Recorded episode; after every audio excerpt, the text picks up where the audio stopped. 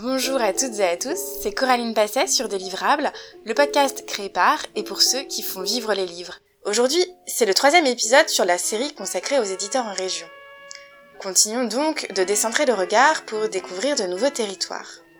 On découvre dans cet épisode une maison d'édition jeunesse spécialisée en écologie, la Cabane Bleue. Alors l'écologie est un sujet qui revient régulièrement dans le podcast. Thomas Bou parle de rue de l'échiquier dans l'épisode 48, D'ailleurs, Angela et Sarah, qui ont monté la cabane bleue, ont une démarche, me semble-t-il, semblable à celle de Thomas Bou. Elles cherchent tout simplement la cohérence écologique. Et puis, Anaïs Massola développe dans l'épisode 49 les différents aspects de l'écologie du livre. Charles Edouin parle également de livre éco, dans l'épisode 20, un comptoir des lectures durables pensé sur le modèle des AMAP. Mais on n'a pas tellement abordé les choses, le sujet de l'écologie, depuis le début du podcast sous l'angle local. Pourtant, comme j'aime souvent le dire, dans nos métiers, tout est lié. Mais je ne vous en dis pas plus et laisse place à ce nouvel épisode. Bonjour Angela. Bonjour. Bonjour Sarah. Bonjour. Merci de me retrouver sur Délivrable aujourd'hui. Donc La Cabane Bleue, c'est une maison d'édition que vous avez créée en 2019. Vous éditez des livres documentaires et albums pour les enfants dédiés à la nature et à la préservation de la planète. Vous êtes installée à Nantes il y a beaucoup d'initiatives, beaucoup de maisons dans la région, des collectifs professionnels très présents. Mais pour reprendre les choses au début, parlons de vous. Vous dites la cabane bleue, c'est le nid où l'on se blottit avec un bon livre. Notre cabane bleue à tous, c'est la terre. Est-ce que vous pouvez nous présenter la cabane bleue? Eh bien oui, hein, donc tu l'as dit, on est une petite maison d'édition euh, de livres pour la jeunesse, les livres qui chouchoutent la planète. Donc euh, nous, on avait envie, euh, quand on a fondé la cabane, de sortir des codes classiques de l'édition, de faire du livre autrement, parce qu'il y avait beaucoup d'incohérences dans notre secteur et on en avait un peu marre de ces incohérences. Et après dix ans chacune dans des maisons d'édition différentes, indépendantes ou gros groupes, ben, on a eu envie de monter ce projet-là et de parler d'écologie, mais alors au sens large, de sensibiliser les enfants à la beauté de la nature, au et donc d'être cohérente sur le fond et la forme, de faire des livres qui parlent de ces sujets-là et qui soient aussi fabriqués et imprimés en France. C'était très important pour nous. Du coup, tu le dis, Angela, la question écologique va bien au-delà de la thématique. Oui. Euh, est-ce que tu, tu, peux nous, ou Sarah, nous présenter les, nous expliquer les choix exigeants en termes de fabrication que, que ça a amené du coup? Angela le disait tout à l'heure. D'abord, c'est le choix d'imprimer en France uniquement, donc pour euh, avoir euh, un lieu d'impression qui soit à moins de 500 km de notre lieu de stockage. C'est aussi le choix évidemment de prendre des papiers issus de forêts durablement gérées, mais bon, là, là-dessus, on n'est pas plus exemplaire que les autres puisqu'il y a 97% des, des, des, papiers dans l'édition qui sont certifié PEFC ou FSC. Mais c'est aussi le choix de ne pas avoir de pelliculage plastique sur la couverture, par exemple. Et ça, c'est un choix qui est moins, euh, moins fréquent. Pris un papier de couverture qui est plus résistant, plus solide et qui nous permet de, de ne pas avoir du tout de plastique sur les livres. On a aussi fait le choix d'avoir un seul format de livre pour toutes nos collections, tous nos titres, ce qui nous permet en fait d'imprimer ce qu'on appelle un amalgame dans le jargon, c'est-à-dire qu'on va imprimer plusieurs titres en même temps. Donc on a un seul calage de machine chez l'imprimeur, on a donc moins de déperdition d'énergie, moins de déperdition d'encre, moins de déperdition de papier et moins de transport forcément, puisqu'un seul camion pour, va pouvoir euh, transporter quatre de nos titres au lieu d'un seul. C'est ça aussi qui nous permet de faire des plus petits tirages, donc on imprime moins d'exemplaires et on réimprime au fur et à mesure plutôt que d'imprimer un gros tirage parce que c'est moins cher ou quoi, et, euh, de se retrouver derrière avec des stocks euh, énormes qui vont nous, tenir pendant 10 ans. Voilà en gros tous nos engagements en termes de, de fabrication. D'accord. Et d'un point de vue écologique, donc écologiquement, on pense tout de suite à écologie matérielle, mais c'est aussi par l'écologie, c'est aussi parler de coopération.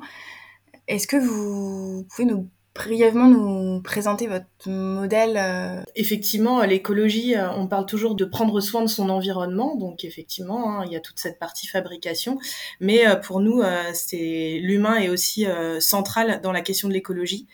Il n'y a pas d'écologie sans prendre soin de l'humain, en plus de prendre soin de son environnement et de partager aussi le surplus avec tous les autres et, et tous et les connaissances aussi qu'on peut avoir. C'est ça la coopération aussi. Et du coup, nous, euh, on aime les modèles collectifs, le partage, on aime, euh, voilà, on n'est pas seul, on est toujours en groupe. C'est un vrai collectif, la cabane bleue, et on l'a monté comme ça. C'était un modèle collectif dès le départ. Et c'était pour nous euh, vraiment important de mutualiser avec d'autres, d'intégrer différents collectifs pour pouvoir bah, justement avancer ensemble et proposer un, autre livre et, et, des modèles plus résilients aussi, hein, parce qu'on est vraiment aussi sur repenser la suite, en fait, qu'est-ce qui doit se passer dans un secteur comme le nôtre qui surproduit et, et on avait envie de voilà de, de pas aller vers la surproduction mais de, de montrer qu'on peut faire les, les choses différemment et avoir de nouvelles pratiques et rien de mieux que bah, des collectifs et, et, et plein de, de, gens plein de cerveaux pour pouvoir justement ensemble penser les, le, le livre de demain donc ça, c'était important. Et euh, bah, la coopération, c'est quand même un peu la base du vivant. Donc euh, c'est aussi la base dans la cabane bleue. Tu parles du collectif, euh, là, Angela. Mm-hmm.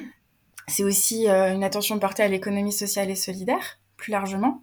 Qu'est-ce que concrètement ça implique dans votre manière de créer, de produire, de commercialiser?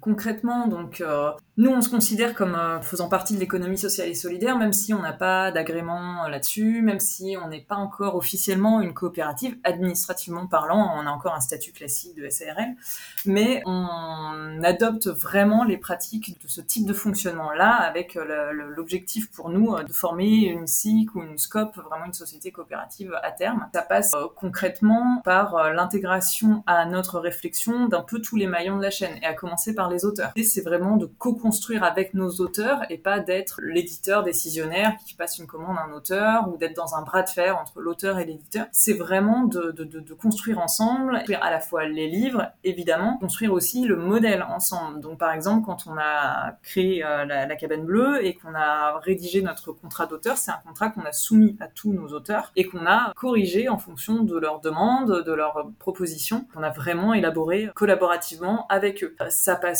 aussi euh, ça par le, le fait qu'on essaye de rémunérer chacun à sa juste valeur. Donc nos auteurs, on essaye de leur proposer des paliers de droits qui soient euh, corrects, tout en nous essayant de nous rémunérer nous correctement pour que le modèle perdure, puisque euh, l'idée qui sous-tend la cabane bleue, c'est aussi de participer au développement durable. Et dans développement durable, il y a aussi cette, cette notion d'économie et de durabilité financière et économique. L'idée globale était un peu de sortir du modèle classique de salariat et de l'entreprise classique qui pour nous prend pas suffisamment en compte la question de l'humain. Par exemple, on expérimente le salaire euh, au besoin, qu'on euh, se rémunère pas pareil au sein de la cabane bleue euh, selon notre situation personnelle et familiale et selon nos, nos besoins concrets. Vous êtes plusieurs à avoir une activité en dehors de la cabane bleue, si je dis pas de bêtises?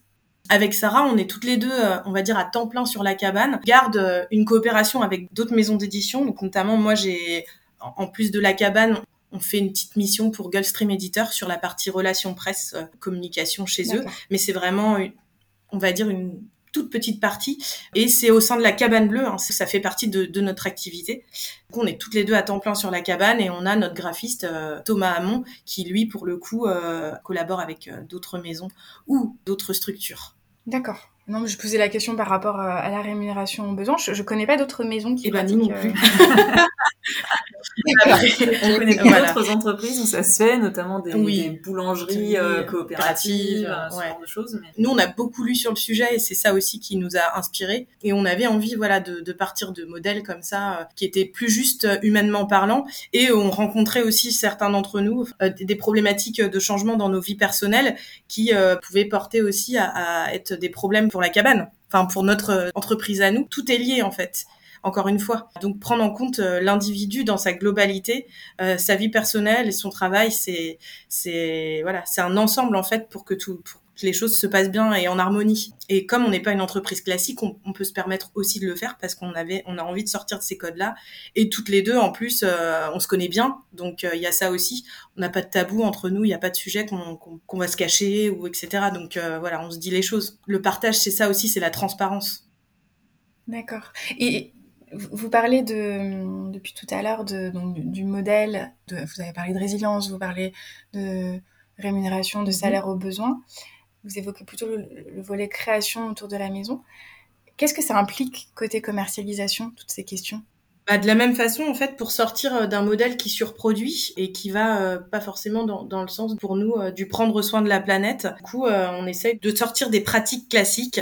Et la pratique classique dans notre secteur d'activité, c'est la diffusion. C'est vrai que voilà, nous, on nous apprend ça hein, dès les études supérieures en édition. tout de suite, avoir un diffuseur, ça permet de rayonner sur un territoire national, etc. C'est une pratique qui est très courante et, et on nous dit souvent qu'on ne peut pas réussir sans diffuseur. Et nous, on s'est dit, bah, on va essayer de sortir de ça et de pas prendre de diffuseur, d'avoir une échelle plus petite, une proximité avec les libraires, une diffusion plus simple avec euh, quelques libraires euh, qui euh, partagent nos valeurs. C'est un vrai travail de fourmi, de petit à petit, aller vers justement les points de vente qui ont envie de diffuser la cabane bleue, de pas avoir bah voilà des représ qui vont euh, partir euh, euh, dans toute la France avec leur voiture et être perdus dans le catalogue d'un représentant hein, parce qu'un représentant il, il aura pas que nous à, diffuser. Et là en l'occurrence nous on peut choisir vers qui on va travailler en proximité choisir de ne pas être sur Amazon par exemple. On travaille en direct avec les structures qui nous ressemblent et portent nos valeurs. Ça fait partie aussi de, de ce qu'on porte. D'accord. Donc du coup l'ancrage dans votre territoire en Pays de la Loire, il est essentiel ah bah oui, bah justement, enfin, quand on parle de proximité, euh, on commence toujours par le local. C'est essentiel d'être euh, d'être dans son dans son environnement proche et d'aller tout de suite vers les collaborateurs les plus proches. Donc on part du local pour rayonner ensuite. Et c'est aussi en local qu'on va trouver des initiatives qui sont calibrées à notre échelle, qui nous ressemblent et qu'on va essaimer euh, tout de suite sur place qu'on va coopérer aussi plus facilement. Donc voilà, c'est très très important pour nous de, de s'ancrer sur, euh, sur le territoire et de se développer à ce niveau-là en étant aussi avec euh, d'autres collectifs. Vous nous les présentez? Oui, alors c'est vrai qu'on est dans une région, nous, qui est très riche en initiatives collectives euh, au niveau de la culture et au niveau de l'écologie. Donc on a de la chance pour ça. On a de la chance aussi d'être euh, originaire de cette région-là. Donc ça, on le savait dès le départ. On est nantaise, nous, d'origine, de cœur, euh, voilà. Donc on est là depuis longtemps et on a bénéficié de ça en fait depuis notre petite enfance jusqu'à aujourd'hui. Donc on le savait qu'on était dans un territoire hyper dynamique. Que sur notre territoire, il y a plein de collectifs ESS. Il y a les écosolises notamment. Donc ça, c'est sur la partie économie sociale et solidaire. Sur la partie du livre on a euh, le Colibris, donc c'est le collectif des éditeurs en Pays de la Loire, et on a Mobilis, le pôle de coopération du livre et de la lecture en Pays de la Loire, donc deux collectifs très engagés et qui mettent aussi l'écologie au cœur euh, des, projets, euh, des réflexions. On fait partie aussi d'un espace de coworking du livre qui s'appelle Sans Shérif, qui est assez chouette parce qu'il regroupe plein de d'acteurs des métiers du livre. On a des graphistes, on a des correcteurs, on a des éditeurs, on a des chargés de com du livre et d'autres structures. Hein. On a des médiateurs du livre aussi. Enfin voilà, c'est super enrichissant. Et avec eux, on partage euh, encore euh, d'autres choses euh, au niveau du livre, des points de vente sur lesquels on peut aller ensemble. Enfin, il y a plein de choses. C'est un peu en ébullition, donc c'est vraiment super au quotidien. Et c'est aussi un soutien donc ça, c'est très important aussi parce qu'il y a un soutien à la création, il y a voilà encore plus de mutualisation. Donc voilà, ça c'est c'est pour ça qu'on est on est très très contente d'être ancré sur ce territoire-là et on a de la chance. Est-ce que vous pouvez nous partager des, mutualisations que vous avez pu expérimenter euh, avec ces collectifs? Nous, la, mutualisation, en fait, c'est plein de petites choses. Euh, c'est pas d'ailleurs forcément qu'avec les collectifs, c'est plus souvent avec des membres de ces collectifs mm. où on essaye de, de, de, faire des petites choses à notre échelle, ensemble, toutes bêtes, comme partager un stand sur un salon, par exemple. En février dernier, ben, on est allé sur le, le gros salon de l'écologie euh, Prime Vert à Lyon, donc de l'autre côté de la France.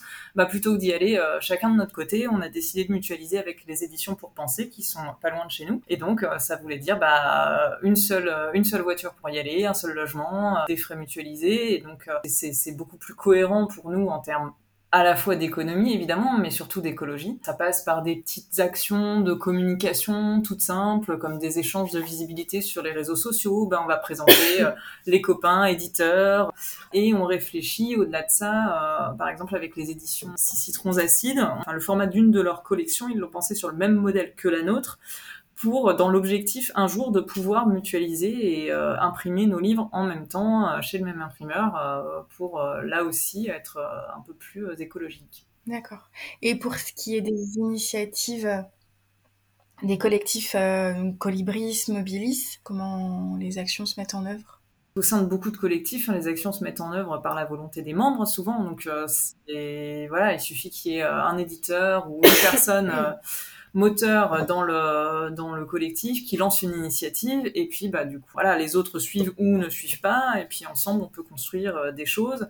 Après on a la chance d'avoir quand même des, des super euh, référents des, des, salariés au sein de ces structures qui sont hyper dynamiques et qui nous proposent plein de choses. Euh, donc là voilà on est en train de tourner des petites capsules vidéo au sein du Colibris pour présenter toutes les maisons d'édition de la région. Toutes ces structures là sont en train de monter un festival du livre qui aura lieu au mois de juin à à. Ce, ce festival, c'est l'aboutissement de tout ce travail collectif au sein de mm. Mobilis, du Colibris et de l'ALIP, l'association des libraires des Pays de la Loire, voilà, qui travaillent tous mm. ensemble à faire émerger des, des projets autour du livre et de la lecture. Et là, ce qui est chouette, c'est que c'est vraiment totalement local. Là, on a un festival avec les éditeurs euh, des Pays de la Loire euh, représentés, les libraires, tout le monde y trouve son compte. C'est euh, et je pense que ça va être une belle grande première. Quoi. On a hâte d'y participer. Il y aura combien de personnes exactement? Vous savez déjà? Il y a trois librairies du pays d'Anceny qui euh, participent. Donc, il y a Plume et Fabulette à Anceny. Euh, il y a euh, la librairie de Saint-Florent-le-Vieil aussi. Parchemin. Parchemin et la librairie de Nord-sur-Herbe, le Lumignon. Donc, au niveau des éditeurs, je pense qu'on est tous...